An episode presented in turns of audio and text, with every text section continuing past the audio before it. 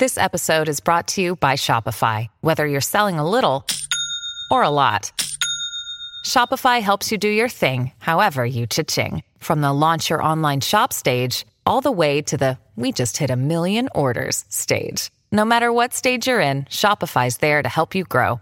Sign up for a $1 per month trial period at shopify.com slash special offer, all lowercase. That's shopify.com slash special offer. Now, Squire on Sports. You know summer is going by too fast when the NFL has already started training camps. And with all the stars that change teams during the winter and spring, training camp this year is a little more interesting than usual. Now, yesterday, a lot of the focus was on Denver and Russell Wilson as their new quarterback.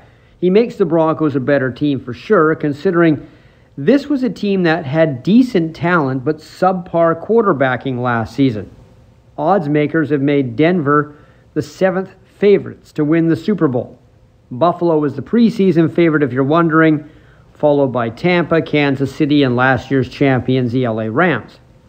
Now, as for Russell Wilson's old team, the Seattle Seahawks, they look to not just have switched quarterbacks with Denver, but situations as well. As long as Russell Wilson was healthy, Seattle always seemed like they had a chance to make the playoffs. But Drew Lock, who was with Denver last year, and Geno Smith as the Seahawks quarterbacks don't exactly give the 12s a lot of confidence.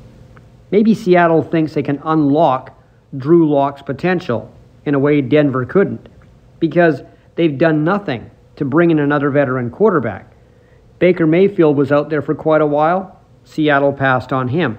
Now Jimmy Garoppolo is available, but at the moment the Seahawks aren't biting. And even though Jimmy G is getting chased out of San Francisco, he is still on paper a better starting option than Lock or Smith appear to be. Now, Seattle does think a better defense and a strong running game could cover up subpar quarterback play, and it has happened before in the NFL. But earlier this week, Hawks running back Chris Carson had to retire because of a neck injury.